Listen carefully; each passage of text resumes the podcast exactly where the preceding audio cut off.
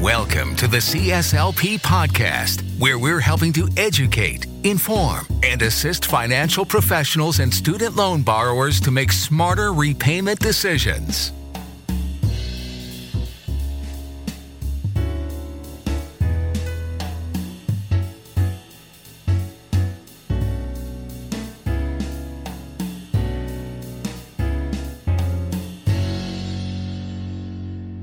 Today we're 28 or 29 days into the government shutdown. And one of the areas that this is impacting uh, is our student loan borrowers. And this, so this is a topic we're going to talk about, you know, that, that affects the borrower and also the financial advisor with who has clients with student loans. Um, so I think I think before we get to that, Jantz, let's. You, you sent me a note about this that uh, a few days ago, the uh, HHS poverty guidelines were changed for income-driven repayment plans. So um, I guess that's something that uh, everyone needs to be aware of. Right. So for uh, 2019, now the uh, Human Health and Service Poverty lines have been updated as of January 11th. Um, slight increases uh, in most states. So you're looking at just below a 3% uh, in, uh, increase in those poverty lines, um, which should mean um, a reduction in payment for individuals whose incomes have not increased. Um, how much that means to you is really going to be dependent upon where a, a client's income is. The lower the client's income, um, the bigger reduction they will see in um, their student loan payments.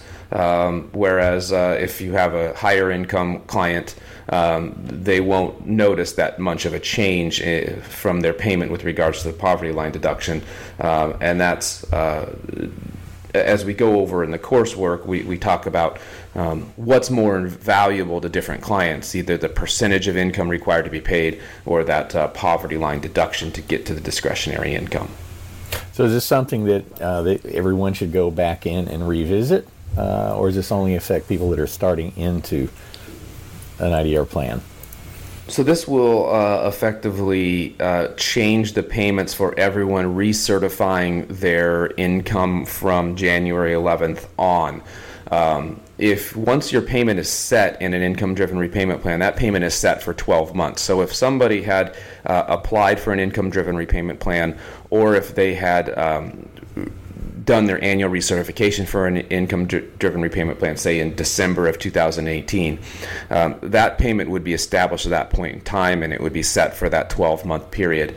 Um, if uh, a borrower now were to um, apply for an income driven repayment plan or recertify their annual documentation, um, they would now get the benefit of the higher poverty line deduction. So, um, for some borrowers, especially those on the uh, lower end of the income scale, um, recertifying their income now, if their income has not increased, would create a, a smaller payment um, than it would have, uh, say, 30 days ago. Okay, well, let's talk shutdown. Let's talk government shutdown. So, um, you know, as as is in the news, many people are really suffering here just with the basic needs. Uh, a lot of their debts uh, are not being paid, and uh, you know, we know that the uh, the student loan payment, a missed student loan payment, can have massive impact uh, on that borrower. So, what solutions are available to borrowers who are you know, maybe they've already missed their payment for January, or they know they're going to miss their payment. What what should they do? Well, uh, certainly borrowers should do their best uh, not to fall behind in payments, um, uh, and they should work with their loan servicer, as challenging as that could be. Um, if they have federal student loans, um, then they certainly should look at their opportunities of, of potentially asking for a forbearance or, or even economic hardship deferment, uh, preferably over a forbearance. Um, and in order to have those approved, they're going to have to contact their loan servicer and ask them um, for some sort of payment relief. Um, specifically, the deferment and forbearance option should be used for those uh, employees, federal employees who are out of work that um, are on their traditional repayment plans are and are anticipating or expecting to pay off their loans. Um, remember, though, that uh, in deferment, the um, interest on the unsubsidized loans is still the borrower's responsibility, and uh, in forbearance, the interest on all loans are still the borrower's uh, responsibility. So, uh, doing this may give a borrower payment reprieve, uh, but at the same time, um, they could be increasing the amount that they owe. So, if they have the ability to make those payments, uh, they should uh, certainly try to if, if their intent is to repay off their loans for the borrowers that are in income driven repayment plans, which uh, could likely be the majority of federal employees, as many of them will likely be uh, striving towards public service loan forgiveness and thus be required to be an income driven repayment plan.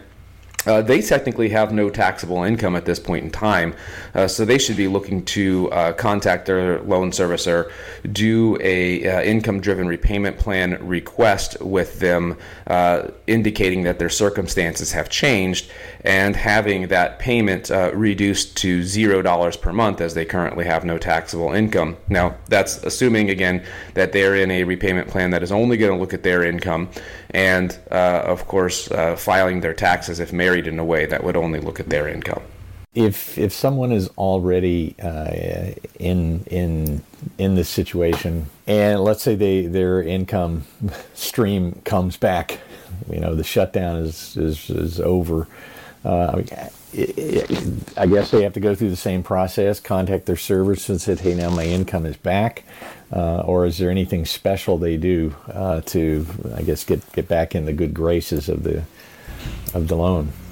Correct. So while the payment would be established for 12 months, so if, if a borrower um, recertifies their income, uh, indicating that their circumstances have changed because they're, they have no income, um, it will take a delay. It'll take about 30 days or so uh, for the servicer to process that, process that request, maybe longer um, if there's a, a, high demand of, of requests coming in. Um, but uh, they they will still have payments between now and when that payment is is that request is processed. So they'll still be required to make their uh, previously scheduled payments until that payment is processed and and their uh, loan payment is reestablished at zero dollars a month. Um, that recertification of income based upon a change in circumstances. Um, reestablishes a new 12 year period for that borrower. So that payment would then be set at 12 or for 12, 12 months for say $0 a month. Um, however, uh, borrowers are uh, supposed to notify their servicer if there are ever any changes in income, up or down. Um, so when that federal employee is back at work and then has a pay stub, um, they likely should recertify with their servicer again and have that payment plan reestablished at the higher uh, amount. Again, it would take another 30 to 60 day delay for them to process that. Um, but once they are back at work and, and back receiving taxable income, they should recertify again. So at least they're getting a payment uh, reprieve here while um, they're they're not having income coming in. So they, have really got to stay on top of this thing. Um, is the shutdown affecting uh, any of the services, or assume they are still functioning as they should be? Yeah, so the loan servicers are, are not affected um, by the government shutdown. They are uh, independent companies that are contracted uh, by the government um, in order uh, to help service uh, the payments of federal student loans. So the government shutdown is not affecting those uh, particular portion of. Um, the student loan repayment options. However, there are some aspects of the federal government shutdown that are uh, affecting borrowers. So um, the the studentloans.gov number those employees that are there to assist borrowers with completing applications or answering questions. Um, those individuals are furloughed, so that number is not uh, being answered by anybody at this point in time. So borrowers who maybe are not working with their servicer or having issues with their servicer or, trying to complete the um, electronic applications online and calling that 800 number are, are not reaching anybody. Um, furthermore, the uh, the student loan ombudsman. Um, is uh, also a, a, furloughed office. So, uh, the role of the student loan ombudsman is to help um, come to resolutions or find resolutions between conflicts between borrowers and uh, their loan servicers. And um, oftentimes they, they want you to first work with your loan servicer, document that process, and then they will help. Um, get a resolution between a borrower and, and, and their servicers uh, over conflicts payments, interest calculations, uh, so on and so forth. So that office is also closed. Um, there's also uh, it's been stated that the uh, consolidations are being held up, um, and um, I, I, can't verify that uh, because the uh, offices that would verify that are closed. Uh, but uh, it's likely that the consolidation applications that are being filed are being placed on hold and will not be processed until the government shutdown ends, which is a pretty big problem for those borrowers that are behind in payments, um, those borrowers that need maybe need to do consolidations in order to rehabilitate their loans, um, or if they have ineligible FFEL loans or Perkins loans that they're trying to convert to be eligible for an income-driven repayment plan or public service loan forgiveness. Specialty programs, specialty programs that provide uh, forgiveness uh, based on the kind of work you're doing that you do. It's uh, I, I noticed this past week there was a news article that there's a new federal program uh, for those people that work in the addiction treatment industry. Uh, and that could be a nurse, a doctor, a pharmacist, uh, uh a counselor. That this program, mind you, it says uh, only available in Massachusetts, is going to offer up to $75,000 per individual to repay debt. And this is very recent, but uh, it, it is a federal program from the uh, Health and Human Services Group. Um, do you have any additional information on that? I know there are programs for teachers, and, and that we have a module coming out in the in the CSLP program. But um, any comments on this, or any any news you have that you can add? Yeah, I, I think that all borrowers should explore their opportunities for forgiveness, um, and this uh, program is, is another great opportunity for those individuals. Again, it's this is pretty segmented, and oftentimes these programs are are limited to individuals who work in high need areas. Um, they're also may, maybe the high need areas may be uh, classified by income or location, um, but or, or, a specific service field. Um, and there are a number of these opportunities that exist out there, and they're, they're something that people that have high amounts of debt um, and are willing to or desiring to go work in those fields uh, should certainly consider. Um, I, I, like to think that um, those student loans uh, influence some of the decisions that people make. Um, I like to think that with the planning that the CSLP can do and knowing the various options that exist out there, um, especially for federal student loans, that borrowers should really make their decisions based upon their life path and, and, and advisors are there to help sort of um, modify their student loan strategies such that it fits their desired life path. Um, however, this is a, a, real problem when you run into uh, borrowers that maybe have excessive private student debt. So, you certainly people that are out there that have private student loans, um, there are not the forgiveness opportunities that exist um, for the federal repayment options, uh, whether it be public service or the income driven repayment plans. Um, and these, um, whether it be employer sponsored, uh, government sponsored, or, or, private entity sponsored uh, forgiveness options. Um, these are something that those individuals with, with private student loans should really uh, consider as it, it, can help them get out of the burden that they have from those private loans. It seems to me that there is just uh, an increasing number of, uh, of, marketing campaigns going out from lenders uh, such as Discover and, and, and others to uh, try to get people in. In fact, I received one from Wells Fargo the other day. Uh, in fact, they even called and said, uh, "You have a student loan. Let's uh, let's come in and let's talk about, you know, a private uh, private loan and consolidate this." So this sounds like an area that people really have to watch out for because the offers really are sounding pretty good, but as you're pointing out, uh, there is a uh, there's significant risk in converting to a private loan.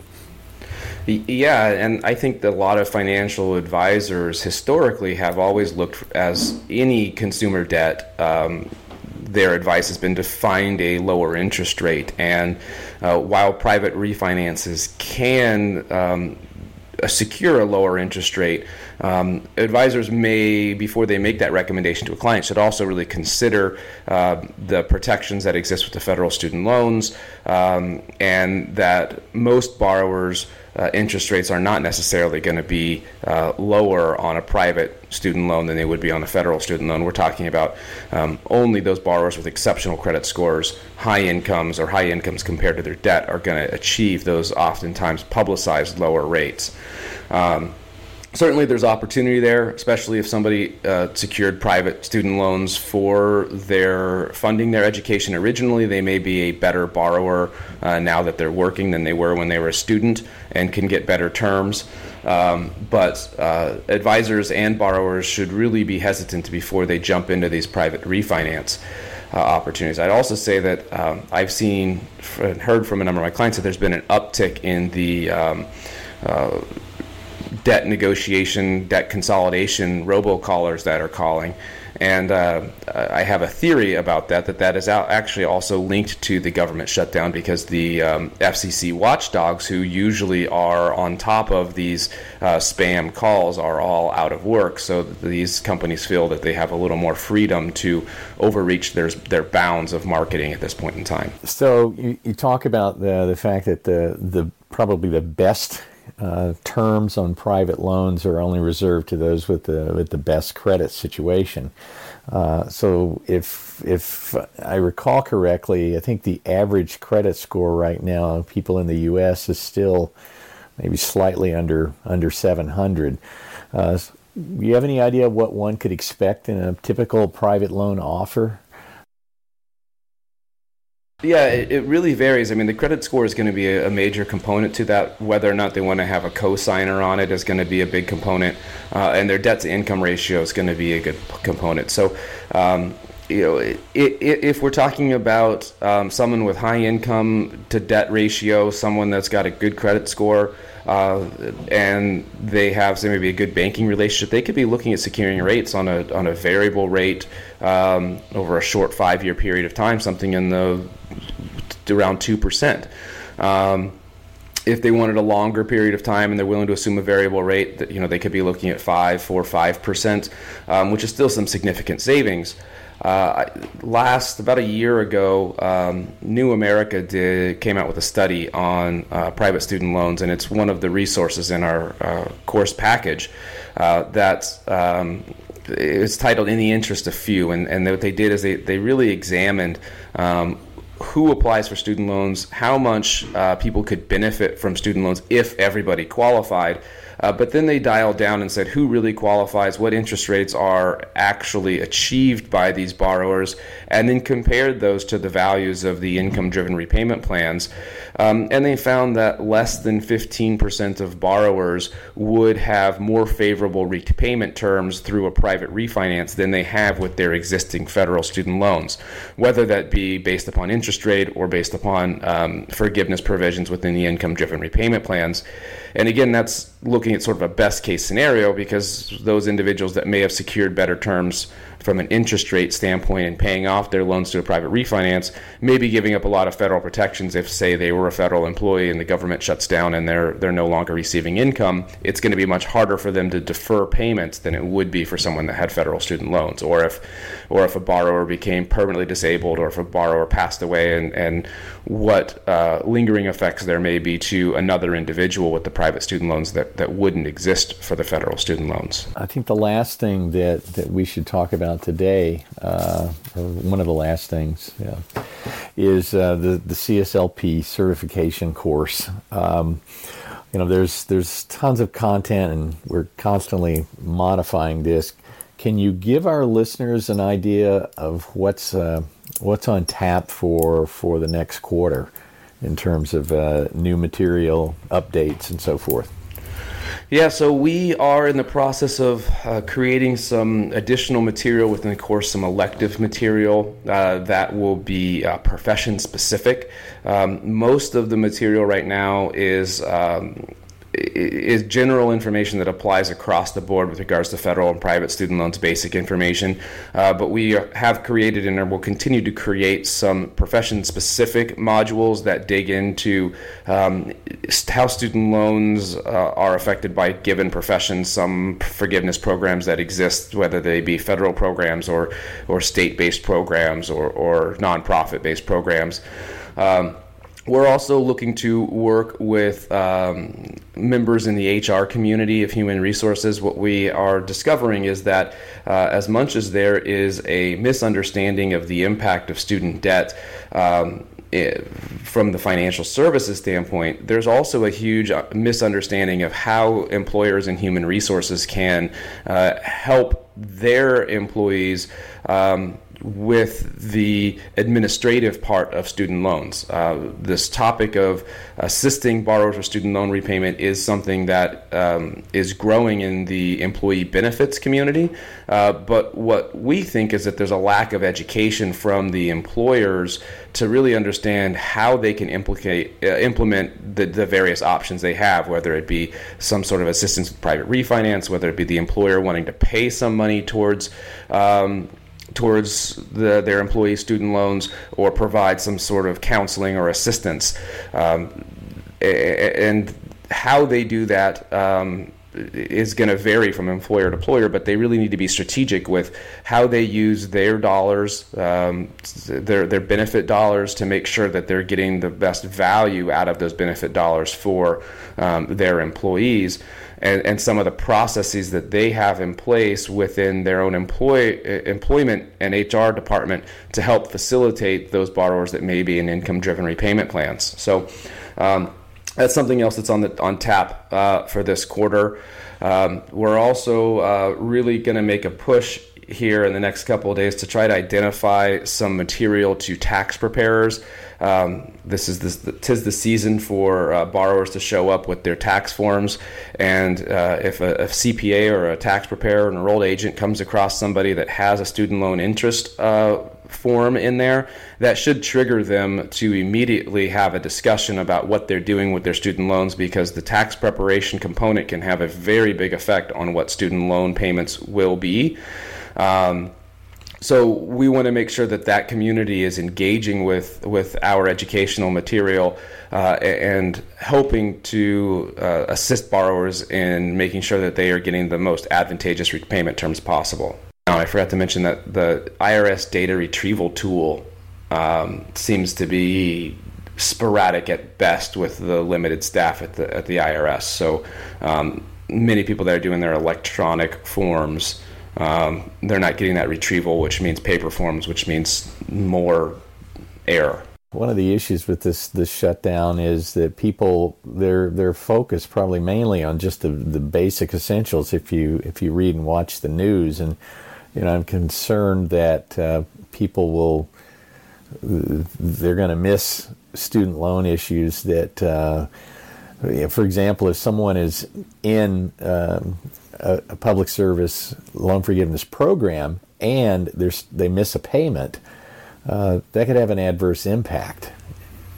Right, that doesn't it's, count as a qualifying payment if it's late or it's not paid in full, and and you know there's there's a, an interesting component here. If somebody certifies it's a federal employee that says, "Hey, I currently have no taxable income," which is 100% true because they're not getting paid um, and then a year from now, they certify this period as being a full time employee of, say, the Department of Defense. Um, or, or you know some other f- version of the you know, Parks Service, um, then they're going to end up there, there's sort of a, a, weird contrast here where they're saying they have no taxable income, but they actually still are a full time employee. Um, so they're, they're, they are indeed you know a full-time employee at this point in time but they're not receiving any income and they're certifying that they're not receiving any income. Um, so there are some some quirky components to the public service loan forgiveness uh, portion of that. Yeah it sounds like that that uh, financial advisors who have clients with student loans really need to alert uh, their borrowers that I mean if, if you look at all of your debts this perhaps may be the most critical one uh, to pay, uh, to find a way to pay. Uh, I know that a lot of other like mortgage companies, credit card companies are, are now offering uh, some type of relief. Uh, this one doesn't sound like it's an easy thing to to necessarily get relief, uh, uh, and that it should be given priority over all the other debts. Would you, would you agree with that? Yeah, um, you know, like I said, you, you can ask for that deferment or forbearance, or you can recertify um, your income if you're an income-driven repayment plan to drop that payment to zero. So there there are options there, but that's not immediate. Um, all you know, the, the forbearance or deferment could be, um, but you're you're foregoing qualifying payments. Um, hopefully, not a lot, um, but who knows at this point. Um, and if, again, we're, we're, talking most about federal student loans, but if you have private student loans, um, they usually will work with you to have some reduced payment for a short period of time, whether they be interest only. Um, but they don't have as many options uh, for you to have, you know, real payment relief, uh, especially if it's an extended period of time. Um, and I, have heard crazy things where people think that they don't have to pay their loans, um, period, whether they're a federal employee or not, because they think that the federal government is on shutdown. Therefore, um, they are just automatically get payment relief, um, and that's not the case. Uh, so, you know, as advisors, you're going to hear some pretty crazy things out there, and as as oftentimes you find in financial services, uh, your clients are getting information from their coworker or neighbor, and it's it's oftentimes wrong.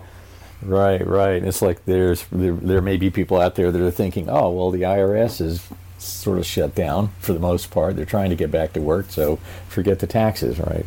Right. Yeah, I mean, as if student loans is in a, a, a big enough cluster as it is, um, add in some some extra complexity of hey, the IRS data retrieval tool doesn't work, consolidations aren't aren't aren't potentially aren't working. And then people told that their loan servicers they don't have to pay their loans. It's it's it's easy to see how uh, the average person can can get led astray here. Yeah, I would just say to, to all the borrowers and advisors out there if, if you're a financial advisor and you have clients that have student loans, or you're a tax preparer and you have clients that you have student loans, this is a very important time of year um, to make sure that you reassess with them as to what the tax preparation standpoint is, um, especially if you have married borrowers.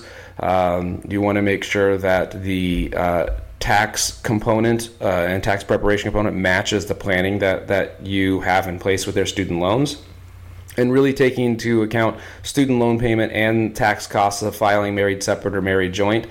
Um, if you have you know self-employed individuals, you certainly should be looking at uh, what sort of SEP IRA or HSA contributions you can make still for 2018 that can affect your AGI for your next uh, tax filing and, and and also affect your student loan payment. So um, even if a client is not up on their annual recertification at this point in time, it's always a good idea to touch base with them uh, to make sure that uh, they are um, familiar with the tax preparation options and what that means with regards to student loan payments.